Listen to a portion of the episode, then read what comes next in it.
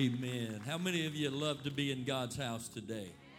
Come on, if you love Jesus, give him a hand clap of praise.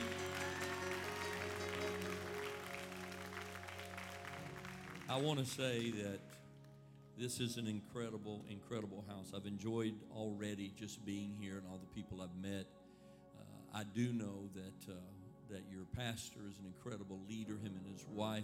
Don't you thank God for pastors Chuck and Karen? Come on, amen. Amen. An incredible, incredible gift to the body.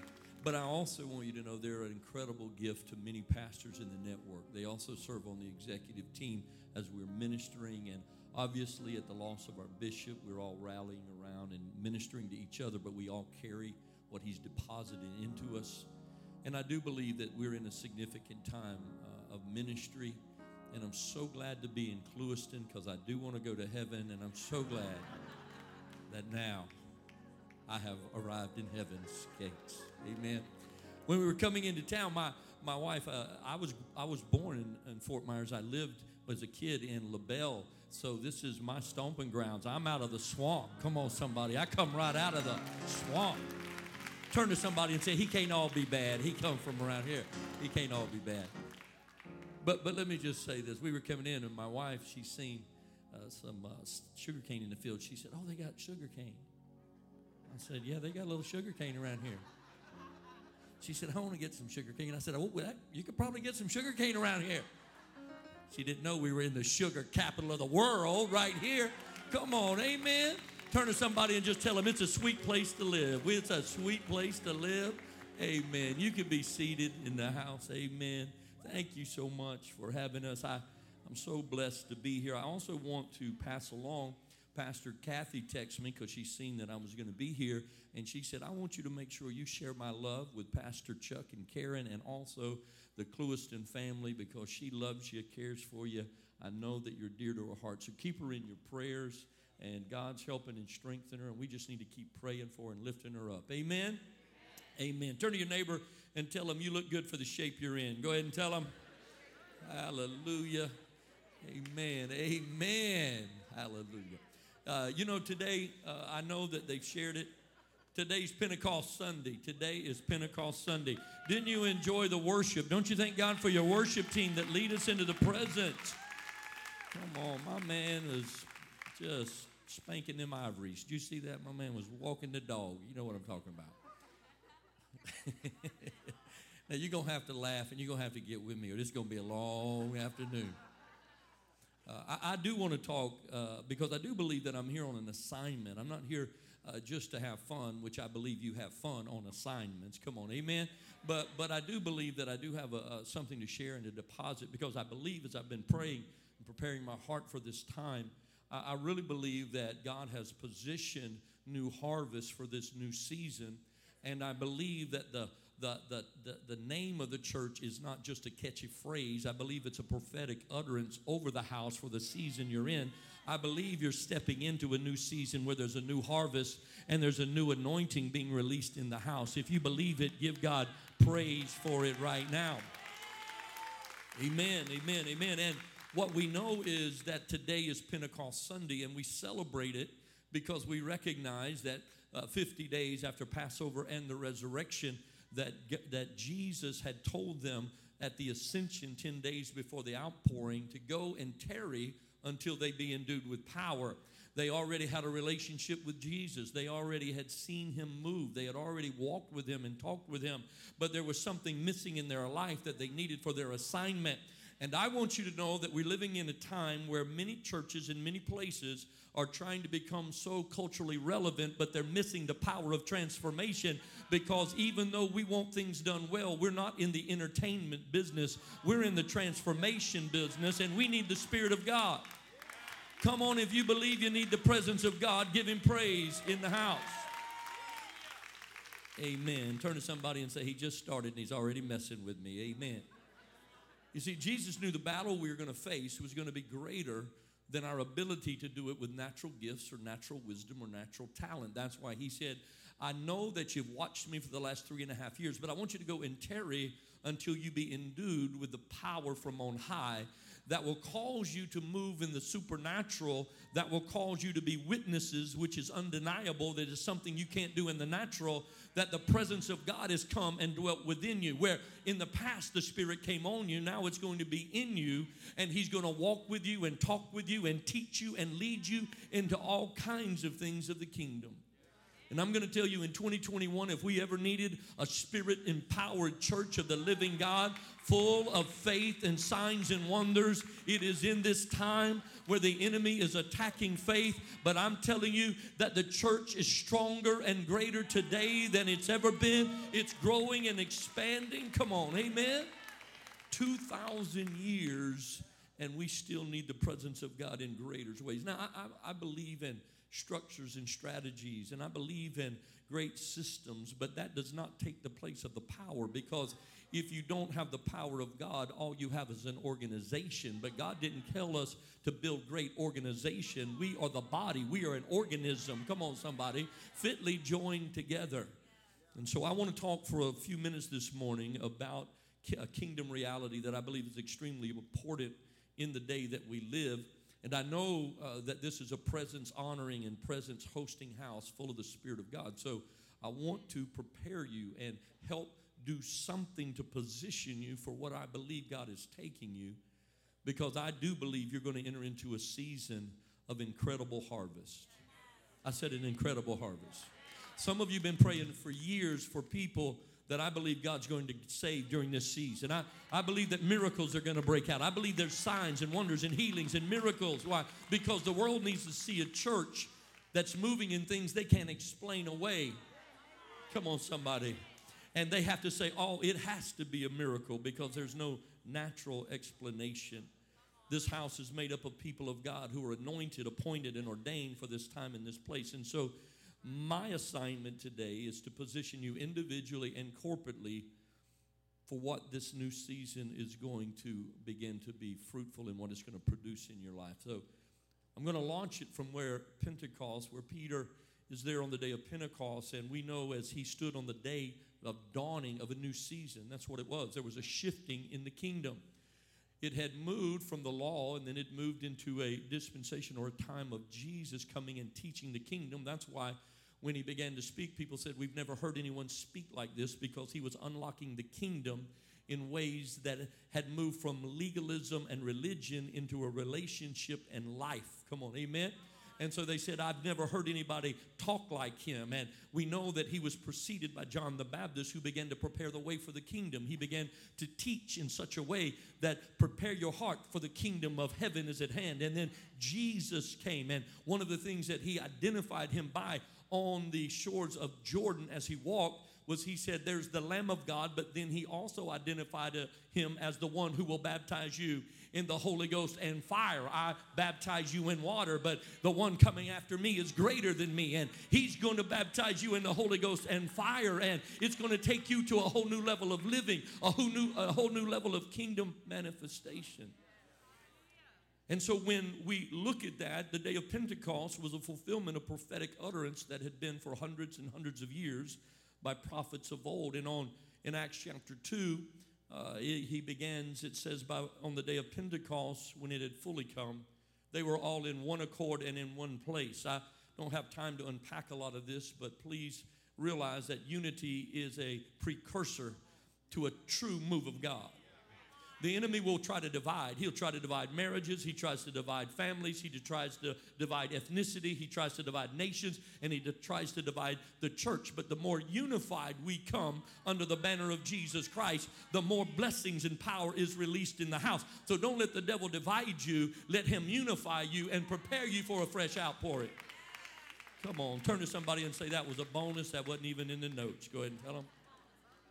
And suddenly there came a sound from heaven as of a rushing mighty wind. It filled the house, the whole house, where they were sitting, and there appeared to them divided tongues, cloven tongues as a fire, and one, each one had a fire brand on their head, and they were all, somebody say all.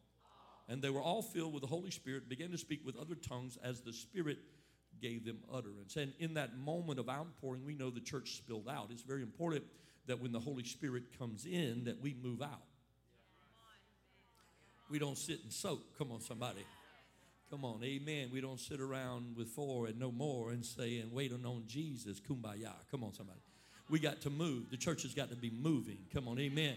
You see, God's a heat seeking missile. He got promises, but they're also, you got to be in motion to receive it. Come on, somebody. You don't need an anointing if you're not going to share it. You don't need an anointing if you come in every Sunday and say, Fill my cup. And he says, What I feel it, I filled it last week. You ain't poured it out this week. I'll, come on, somebody. Amen.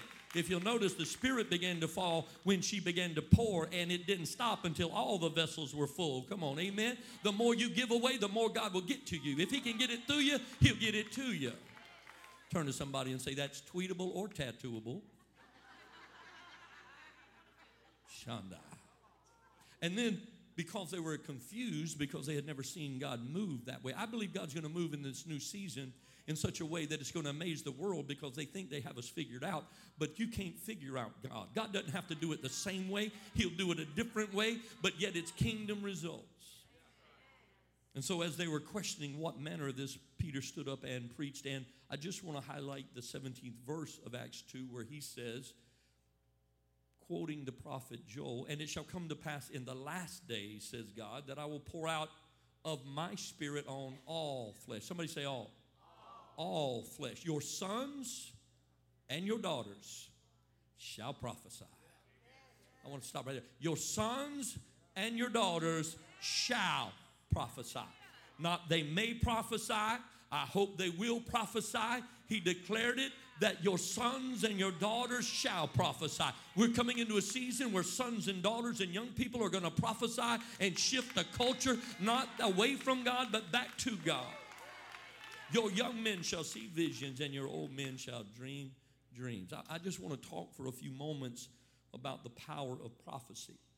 I think many times we confuse the, the spirit of prophecy with the gift of a prophet.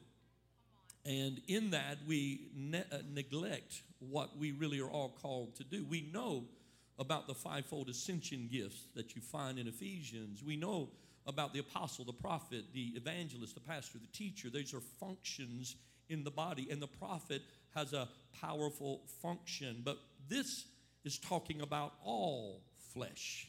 Come on, somebody. He's talking about all believers, all that will call on the name of, of Jesus has the ability in the spirit, when the spirit fills, to begin to prophesy. And I want to declare that you and I maybe at times do not understand the power of prophecy because we mis, misdiagnose what's happening. And it, it, prophet is prophecy is not just for the prophet, but prophet prophecies for you and I. I've already been prophesying in my introduction. I already, when I read scriptures, I prophesied over you. I began to speak your life into existence. Why? Because the Word of God breathes on us. And, and the Bible said God breathed the Word into existence. And that's why He says it's alive, it's living, because every time you read it, every time someone speaks it, it breathes on you. It breathes life into you. It breathes healing into you. It breathes purpose into you. Come on. He prophesies over us. And and as we know, the Old Testament is in picture form, the New Testament is in principle form. And so, as to understand what I'm talking about, I want us to look in Ezekiel chapter 37, the, the story of the valley of dry bones. In this story, the prophet Ezekiel had been living in Israel. We know about them being taken into bondage, how they were taken into captivity, and he was taken along with many, and there were still some left. And we know that he was born around 622 BC in Jerusalem, and that his father was a priest. And so he was born around the things of God. And at 25 years of age, he was part of the second group of people taken into captivity by King Nebuchadnezzar.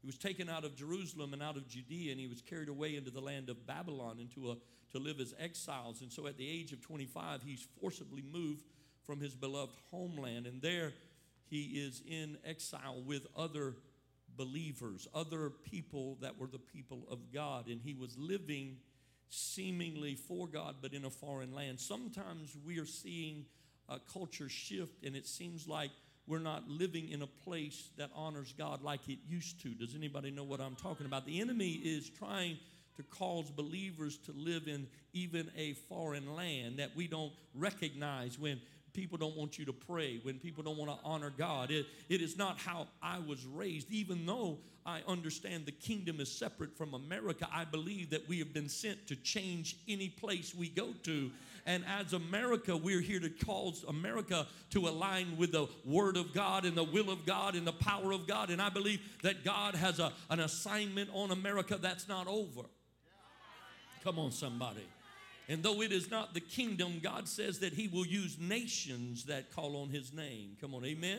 And so he knew what it was to be in covenant with God, but yet live in a place that seemed foreign to be in covenant with God.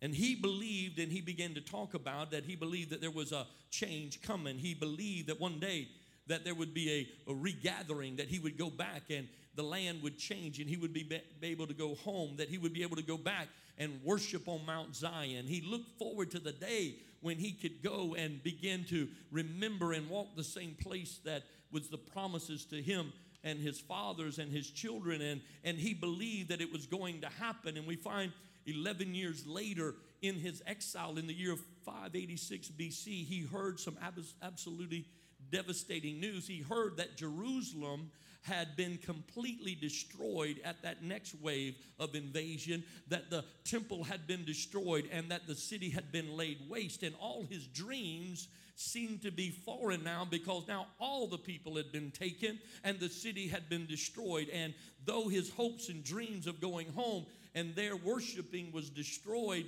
so he was in a time of dealing that his desires and the vision and the dream that he thought came from God seemed to be different than the reality he was living in. There seemed to be a disconnect from what God said to him and then what he was experiencing. And I don't know who I'm talking to, but maybe in your life you've heard the preaching, you've heard the promises of God, and then you look at your life and you realize that my marriage is not where I think that God said it could be. I, I don't think my finances or my health or my community is where God said it could be. I just want you to know that you can't always believe what you see. You better learn to listen to what God says. Come on, somebody.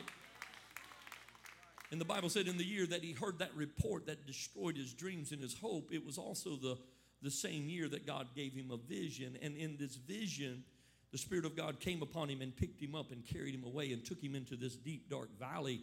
And he sat him in this valley where we know it's the valley of dry bones. Uh, in Ezekiel chapter 37, verse 1, I just want to pull a few things out of it before we leave. It says, The hand of the Lord came upon me, he writes, and he brought me out in the spirit of the Lord, and he set me down in the midst of the valley, and it was full of bones.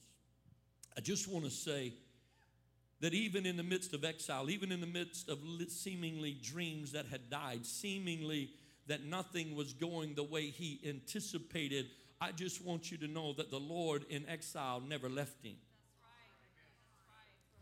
I'm telling you, even when it looks like culture is moving away from God, don't you ever believe that God moved away from you. God, God is still with you. He'll be with you regardless of what happens in Washington, regardless of what happens in Tallahassee. He's still your God. He's still your source. He's still your strength. He'll never leave you. He'll never forsake you. And He's still the God of your life. Come on, give Him praise if you believe that right now. Give Him some praise.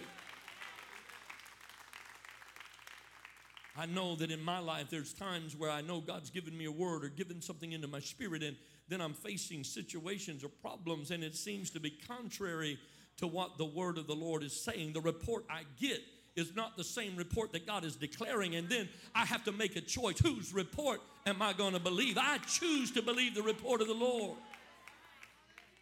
And so, as we see, he's picking up by the hand of the Lord. The hand of the Lord was on him. I love that. The hand of the Lord was on him. If I didn't preach another word to somebody, that's all you need to know. The hand of the Lord is on you. Come on, amen.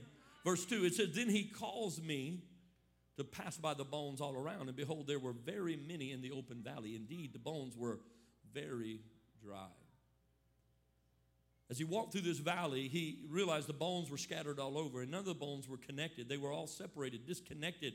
It was a mess. It, it didn't even resemble a human body. As a matter of fact, it wasn't a skeleton laying on the ground intact, it was piles of bones. And even if you wanted to put bones back together. You didn't know what bone went to what skeleton. You didn't know where to put them. It was a mess. You didn't have the solution. You didn't know what to do. and he's asking and walking and he's uh, assessing the situation. I believe it's a picture many times of the nation that we're living in, that there's a place that we have a, a, a, place of valley of dry bones. This has been a place where there has been great revivals in America.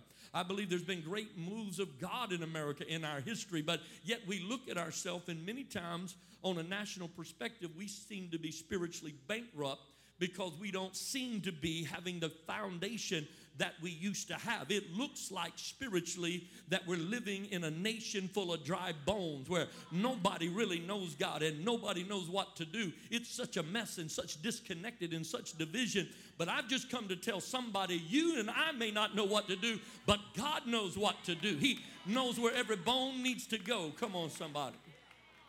And so as he was walking, he was seeing the death of his dreams and he was looking at it, and his picture was manifesting exactly what he was feeling because it was a picture of an impossible situation. It seemed like the problem was bigger than anything that he could do. But it's also in that place that God allows us sometimes to get in places that we know are impossible to us. Because if we figure it out, sometimes we want to take credit for it. I can't get no help on this side. I'm coming over here. I said, sometimes when we can fix the problem, then he don't get the glory. Sometimes the problem has to get bigger that we know we have to come to God because until it gets so big that it's impossible, we keep trying to fix it with our own mind, with our own ability. And even churches try to fix communities, trying to work with a program or a system or a structure. But without the Spirit, you and I are unable to transform a community or a life or a family or anybody. But in the valley of dry bones, it was a place of dead dreams, a place of despair and hopelessness. And I love this because God then asked Ezekiel a question when he said, Son of man, can these bones live?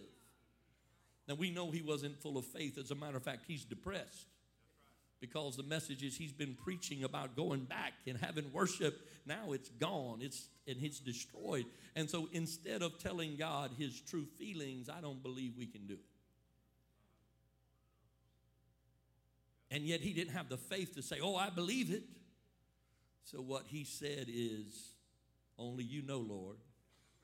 Have you ever got to a place where you are not sure what to do, and when God begins to talk to you, sometimes the only thing you can say is, I just don't know, Lord.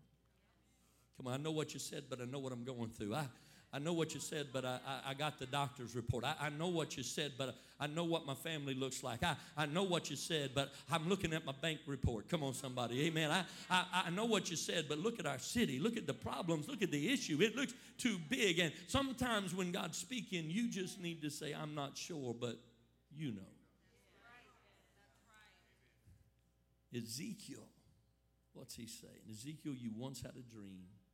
You had a covenant. You had a, a nation in your heart and you believe the people. You were the seed of abraham. You're the people of god and and you believe that the temple. But now the temple's gone. Now you don't have faith. But what we have to realize and this is why i've come to talk to you about because the Old Testament teaches us in picture form what New Testament reveals to us in principle form. And so I'm talking still about the spirit of prophecy that was poured out on the people of God in the New Testament, and yet it moved in different moments in the Old Testament that gave us insight to the power that the New Testament believer could walk in.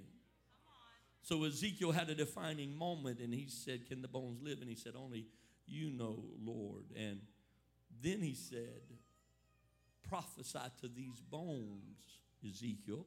And then he said, Say to them, O dry bones, hear the word of the Lord. Let me tell you, when you get into a situation, you do you have to recognize your identity. You see, the world is having identity crisis.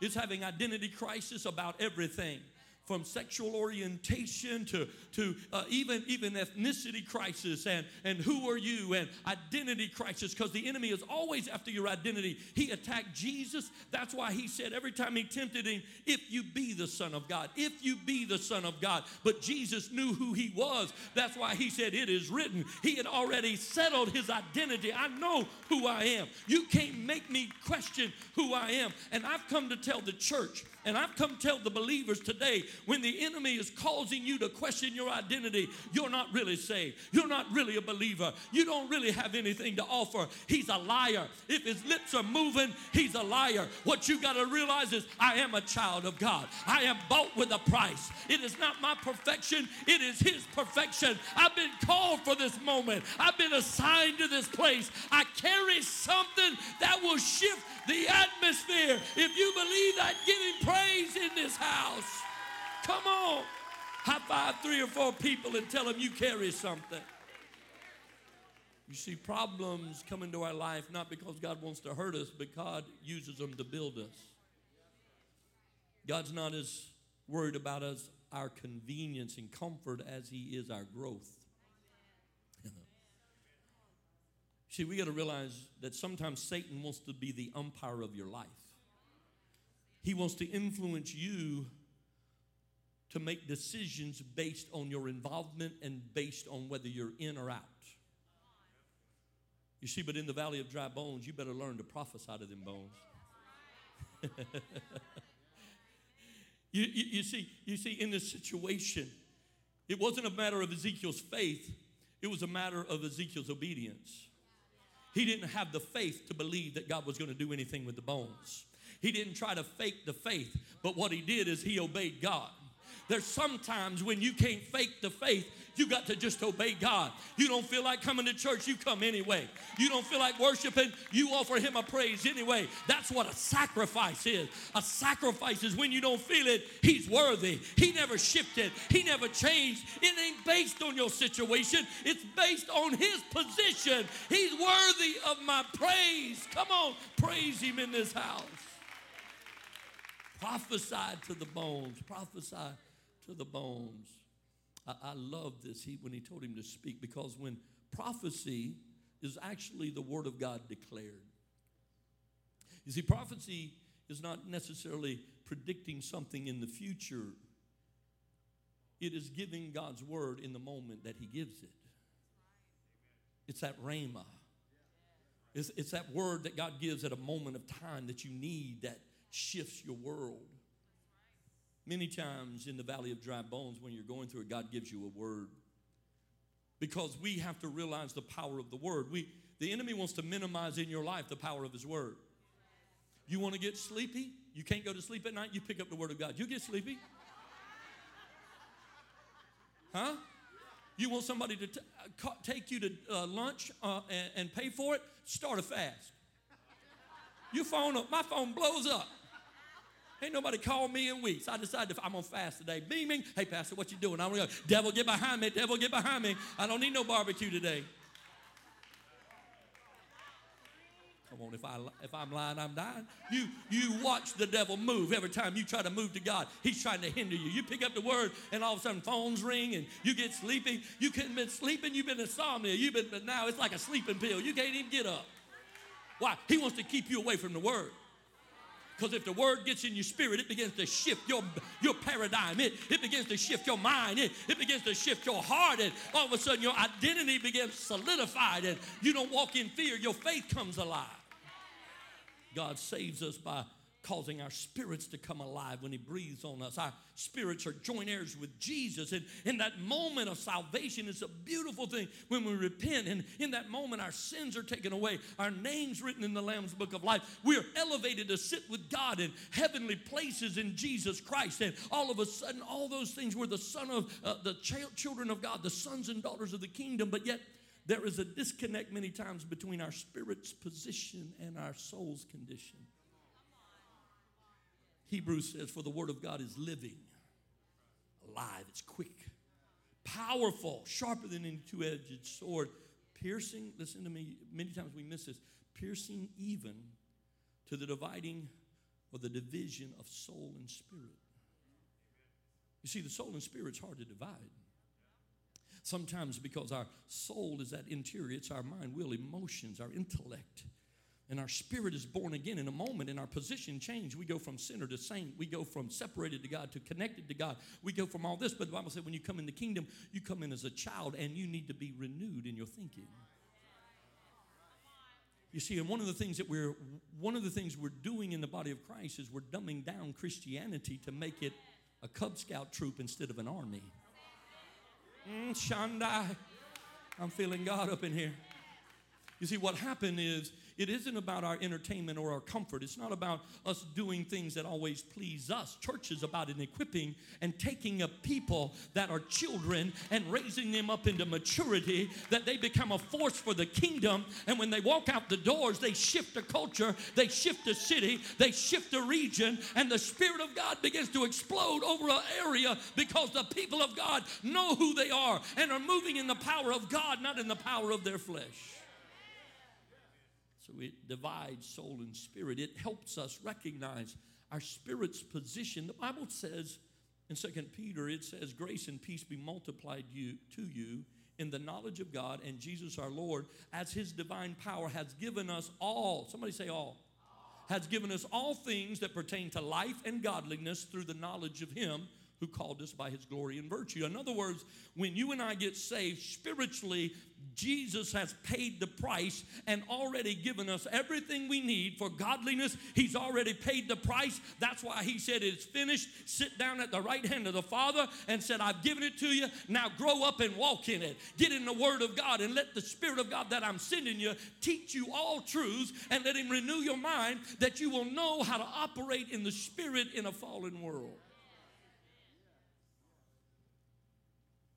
So in verse 5, it says, Ezekiel, that, that the Lord said, to the, said, Lord God said, say to the bones, Surely I will cause breath to enter you, and you shall live, and I will not, and I will put sinews on you, and bring flesh upon you, and I will cover you with skin, and I'll put breath in you, and you shall live. Then you shall know that I am the Lord.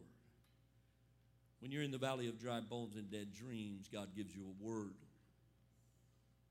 As a matter of fact, Psalm says that God has spoken it, and He is given it to us even twice, and the power to manifest it belongs to God.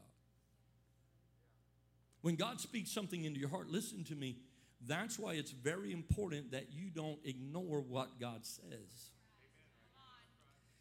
You've been praying about something, and all of a sudden, because many times we're praying for God to do something.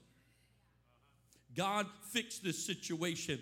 God change this situation. God heal this marriage. God heal my body. God save my son. God minister to that finances. God save my neighbor. But God minister to our community. We begin to talk all of those things and it's good to pray. But then what God does is God downloads an instruction.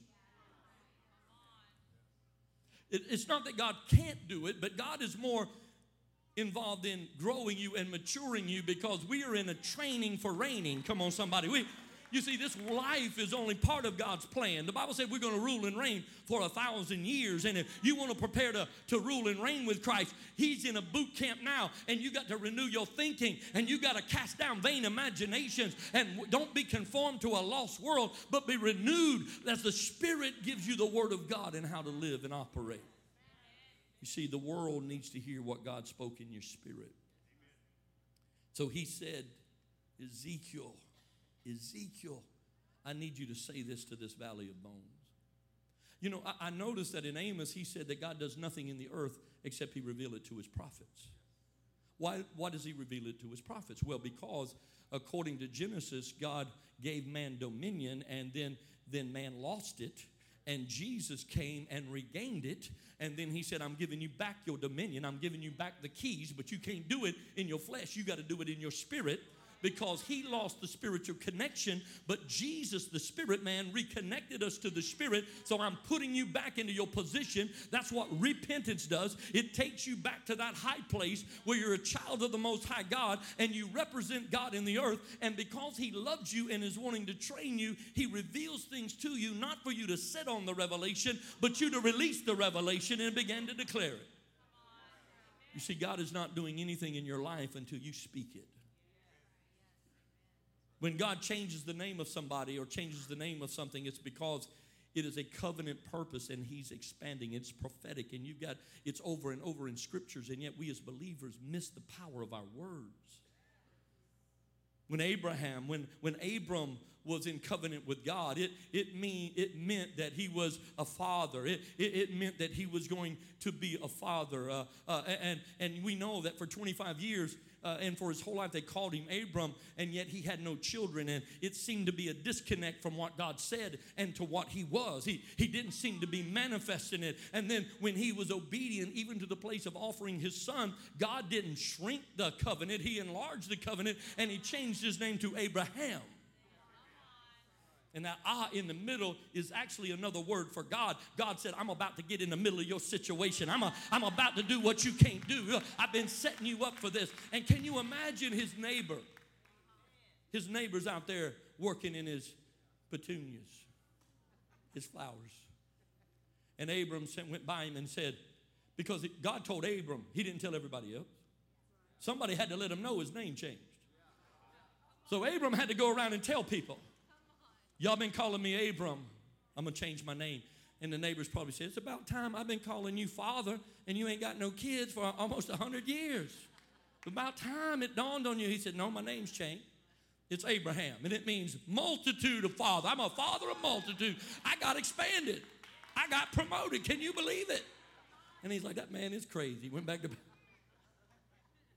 You see, but, but what happened is God will give you a word not based on your position, but based on where you're going, not where you at.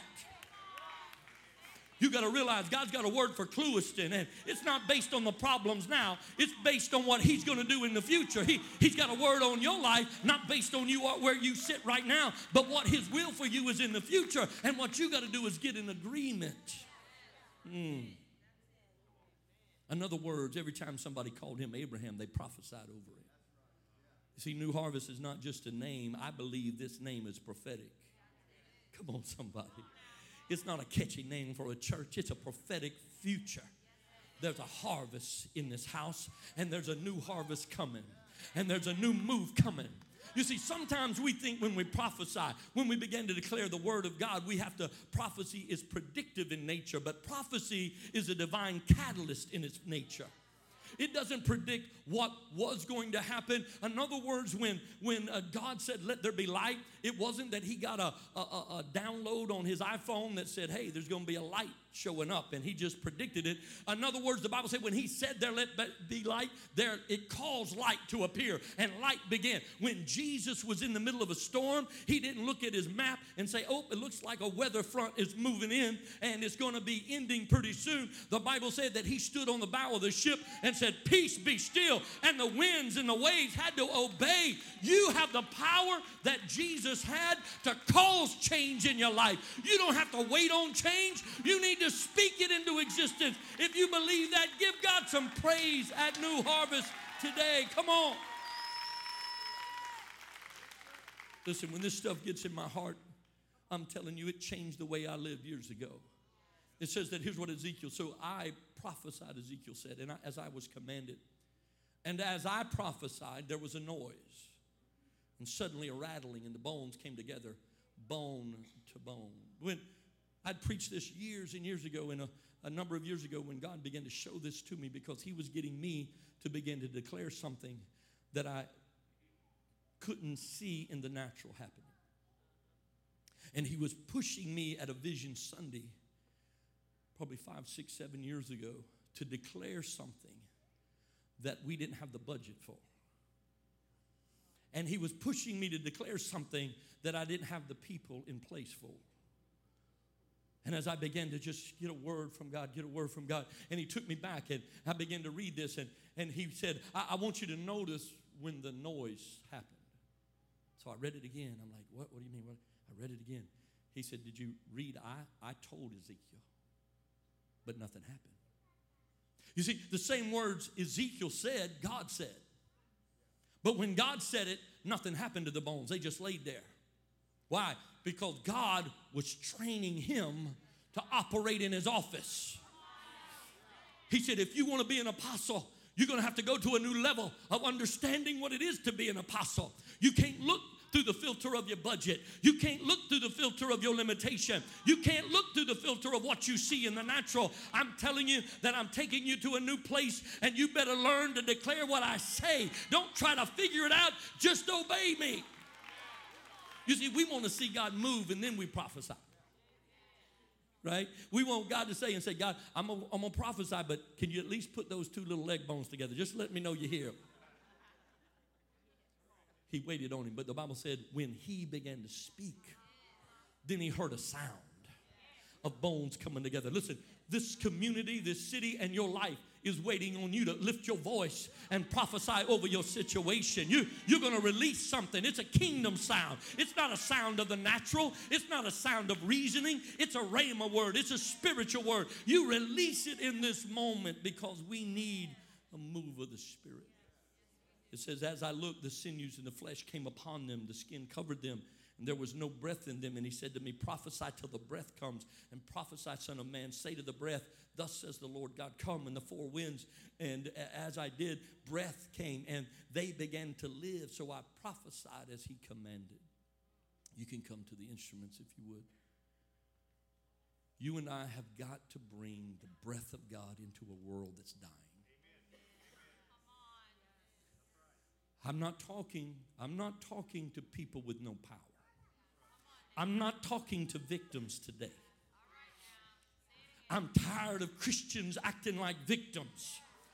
Jesus took the cross and the damage and the, and the pain and, the, and, the, and all that the devil had to give and got up victorious, not as a victim, but as victorious. And he said, The same devil's coming after you, but I didn't cause you to live in defeat because I overcame. You can overcome. You better learn to use your weapon, and your weapon is your voice. Your weapon is to speak the word of God. You have been restored into the kingdom for such a time as this.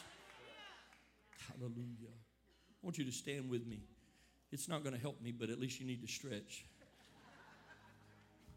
Verse 10. So I prophesied, and breath came into them, and they lived. And they stood upon their feet, an exceedingly great army. And then he said to me, Now listen to what he, how he talked to him. He did not say Ezekiel, he said, Son of man. These bones or the whole house of Israel. You'll dream of Israel being restored that you think is impossible and it looks like they've been scattered. What you don't know is I'm planning on a restoration. And it may look impossible to you and it may look impossible to the world, but I'm going to bring them back. And they're going to be a powerful, powerful army. We know about the restorations of history. But you see, I also know that we're living in a time where Israel is under attack. But what they don't know is the prophetic word says that though the enemies will come against them, that God will not let them be scattered again.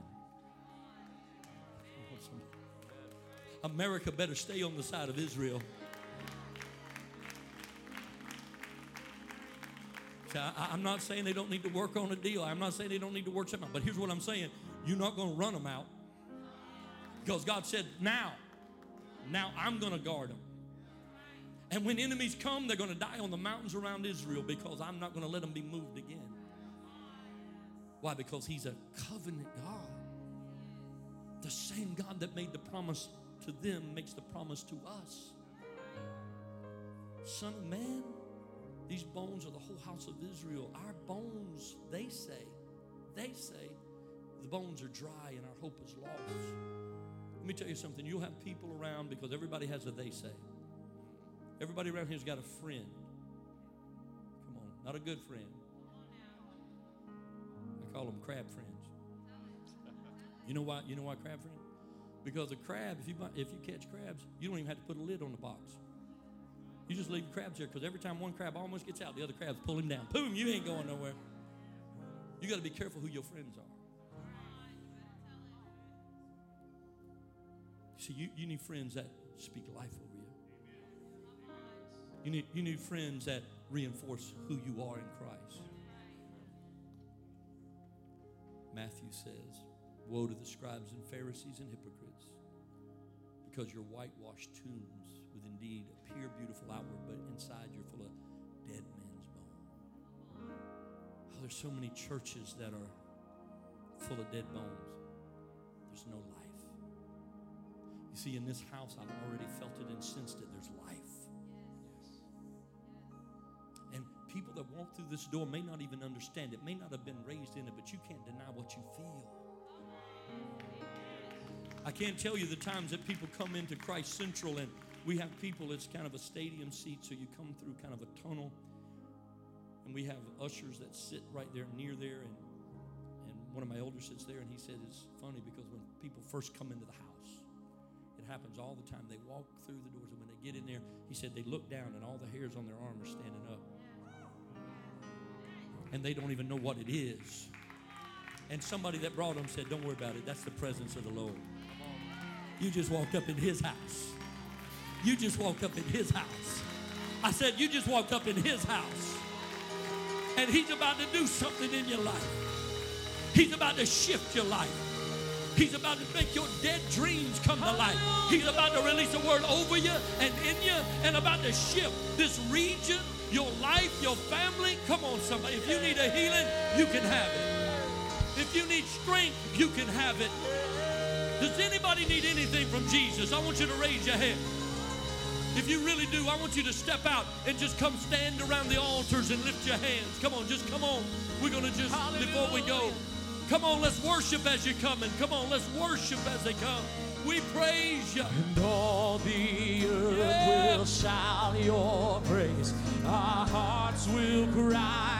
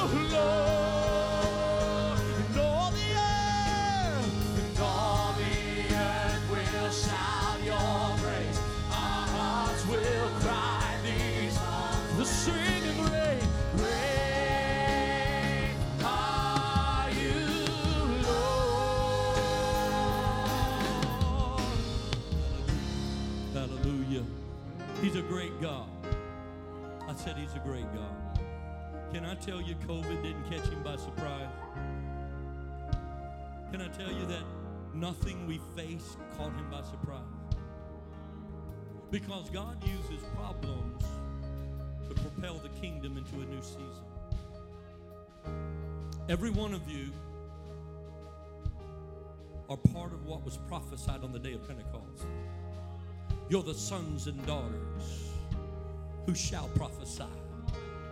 You have visions and you have dreams, and the enemy is trying to make your visions, your hopes, and your dreams look like that valley of dead bones. But what you've got to realize is who you are in God, and nothing's over until God says that it's over. And you just begin to stand up and you take the word of God and you begin to release what God said. There's a sound coming from this house.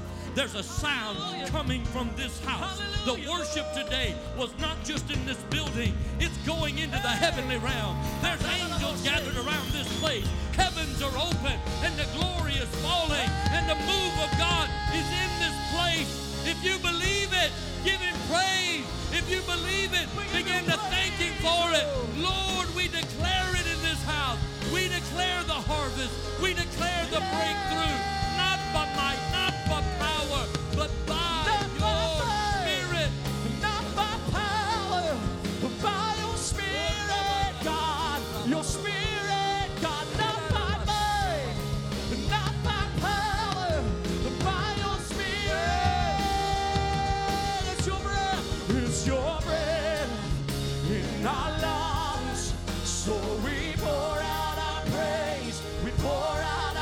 praises your name in our lungs.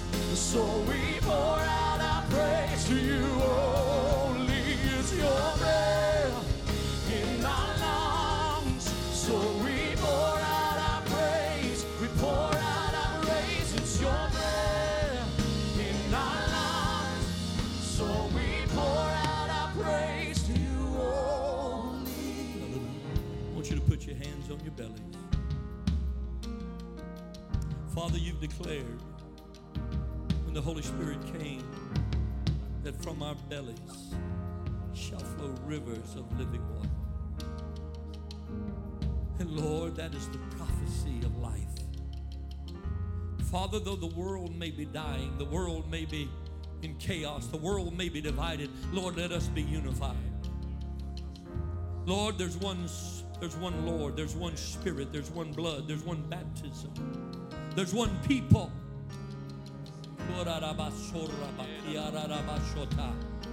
Lord, we are not separated by ethnicity or skin color. Lord, we are only separated by those that are the children of God and those that are the children of creation. Lord, we are one people. Lord, we are one people washed in the blood with one Lord, one Savior, one King. And Father, we come to glorify you. Yes. And Father, we are the life givers.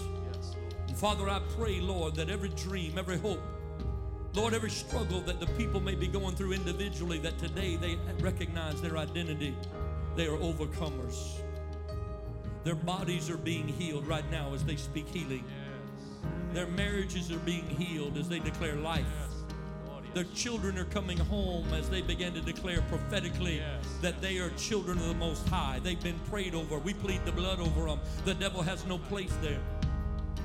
We pray for a community that you know every stronghold and every problem and every issue in this county. God, this is a lighthouse. This is an outpost of the kingdom. Let your glory fall.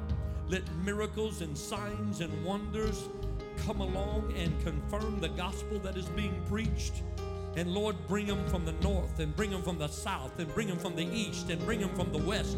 And let this new push, this new vision, this renewing and recasting, Lord, let them move into a place that the greatest days of this ministry is in the future. You have prepared us for such a time as this. I want you to turn and just stretch your hands out towards your pastors. Come on, just stretch your hands this way.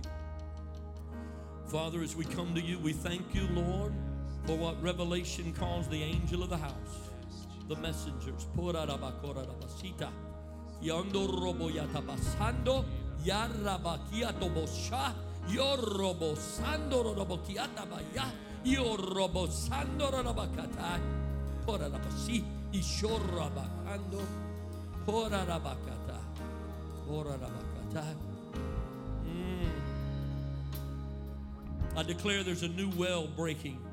Yes. Mm. From the deep place.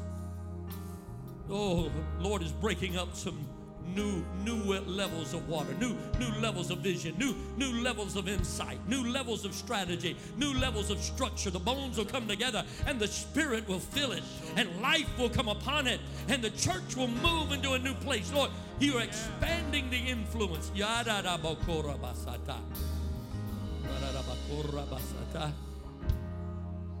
I sense God gathering and growing leaders all in this house. For this is an apostolic house. It's a resource for the region. It's a it's a house that pours out. It's a house that gives out. It's a house that's a giving. It's giving. It's giving. It's giving. It's giving. It's giving itself. It's giving its heart. It's giving sacrificially. And because of that, there's going to be a multiplication of everything in this house. Leaders will multiply. Money will multiply. Miracles will multiply. Buildings will multiply. Mm.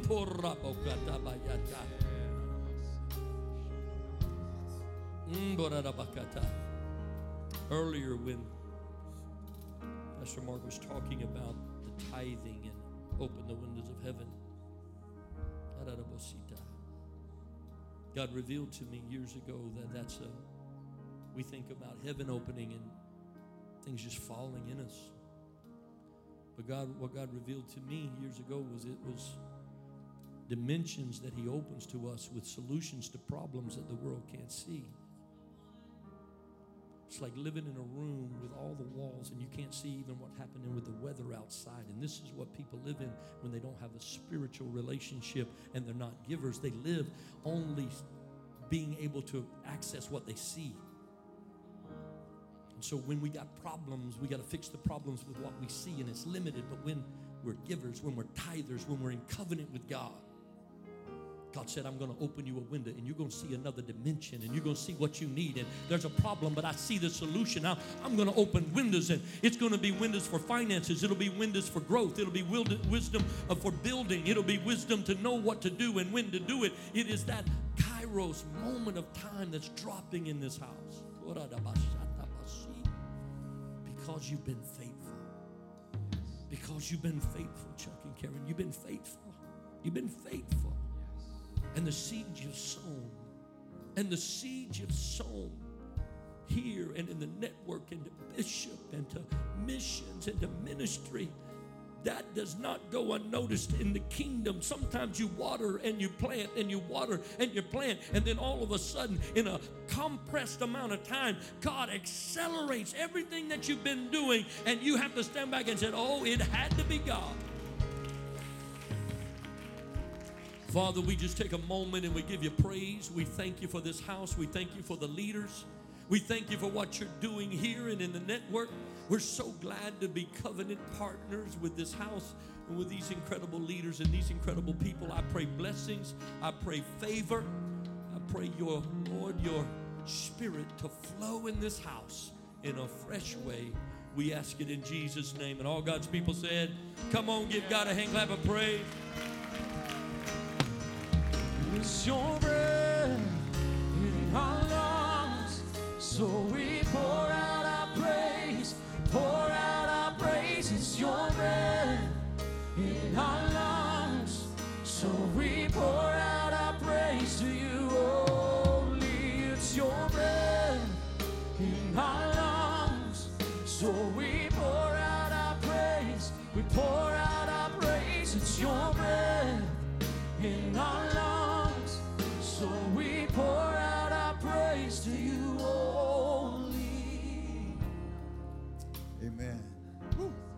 don't you just be seated just for a second today?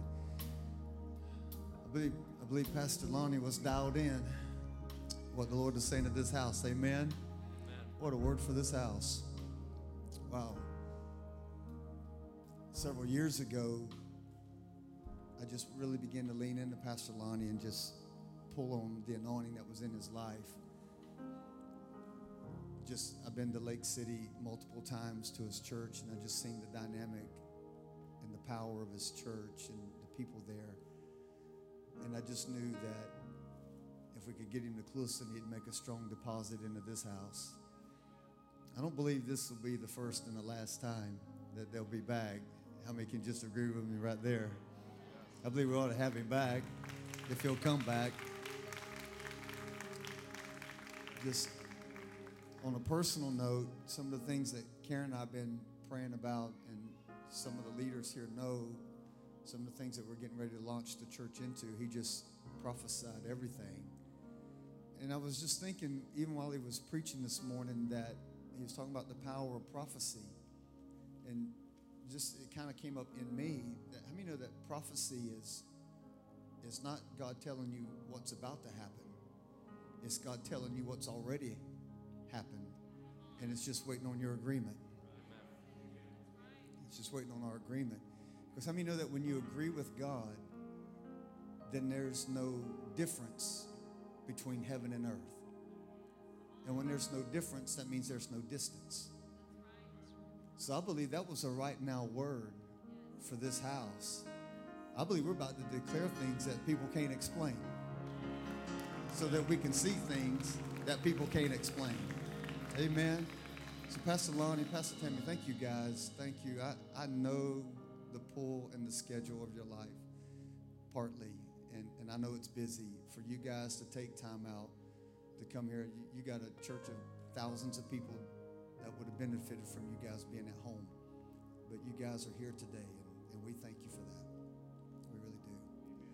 What I want us to do this morning, I mean, this is what we do here at New Harvest Church. We want to invest in what God has provided and made a way for. So we want to receive an offering this morning. Pastor Lonnie and Pastor Tammy, they don't make no demands. I promise you, he he made no demands. He just he just he just comes. But we want to invest in that anointing. And so if you need an offering envelope, you can raise your hands. Our ushers will be glad to assist you. And you can just make everything out the New Harvest Church, and then we'll get with them before they leave to go back home and give them everything that, that's come in today and just bless them. How many believe we ought to be a blessing to this anointing? Amen. And you know this, we do this. How many know that the anointing is not for sale? You can't buy the anointing. There's not, there's not an amount of money that you can put a price tag to to make the anointing that valuable. It's more than money. But the one thing that we get to do is we get to invest in it. Because what you invest in is what you receive from.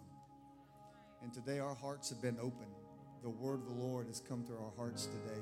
So we just want to take a few moments and invest back into that anointing and uh, just release that, that word so that it sticks to our heart. That's a word for this house. That's a now word because we're about to launch into some amazing things here in the next few weeks. And what gets me, it's like God always feel, uh, always feels like God picks the most opportune time to launch something big. Why do we want to launch it in the summer? Why not do it in the fall when everybody's here? But God just wants to let everybody around Him know that He's not moved on clocks and calendars based on men. He moves by His purpose and His will. So today we're going to invest in that anointing. Amen. Come on, stand to your feet this morning and and uh, just. I, I know you. I know you've enjoyed that word, but one more time, will you just give God a great big God bless you for Pastor Lonnie and Pastor Tammy for being here. Thank you guys. Thank you. Amen. Amen. We're going to pray this morning, and uh, I, they're going to leave. I think they're going back maybe tomorrow. They're going to spend some time with with Karen and I because we're, we're working through some leadership structural things, and Pastor Lonnie has just been helping us behind the scenes, and um, I am I am excited. I, am really excited about what's to unfold in this house. Amen. Let's pray together. Father, this morning we thank you. Lord, we thank you for the gift of God that you sent to New Harvest Church today. Lord, we thank you today, Lord, that you use Pastor Lonnie to pour into this house, to make a deposit into this house, Lord, that will stick. So, Father, we thank you this morning that as we take just a portion of what we have, what we give stewardship over, Lord, we just invest it back into that anointing, Lord, because we want to grow, we want to expand. And Lord, we want to keep the word of God that's alive. We want to keep it alive on the inside of us. So, Father, we thank you today for what you're doing. Lord, I bless every gift today. Lord, I bless every seed that is sown today. Lord, may it multiply. May it come back a thousandfold return back into the hands of your people. Lord, I thank you today. And Lord, I speak blessing. I speak prosperity over every home and over every house. And we give you praise for that. In Jesus' name I pray. Amen and amen. God bless you as you give today. Hug somebody's neck. Don't forget to sign up in the back.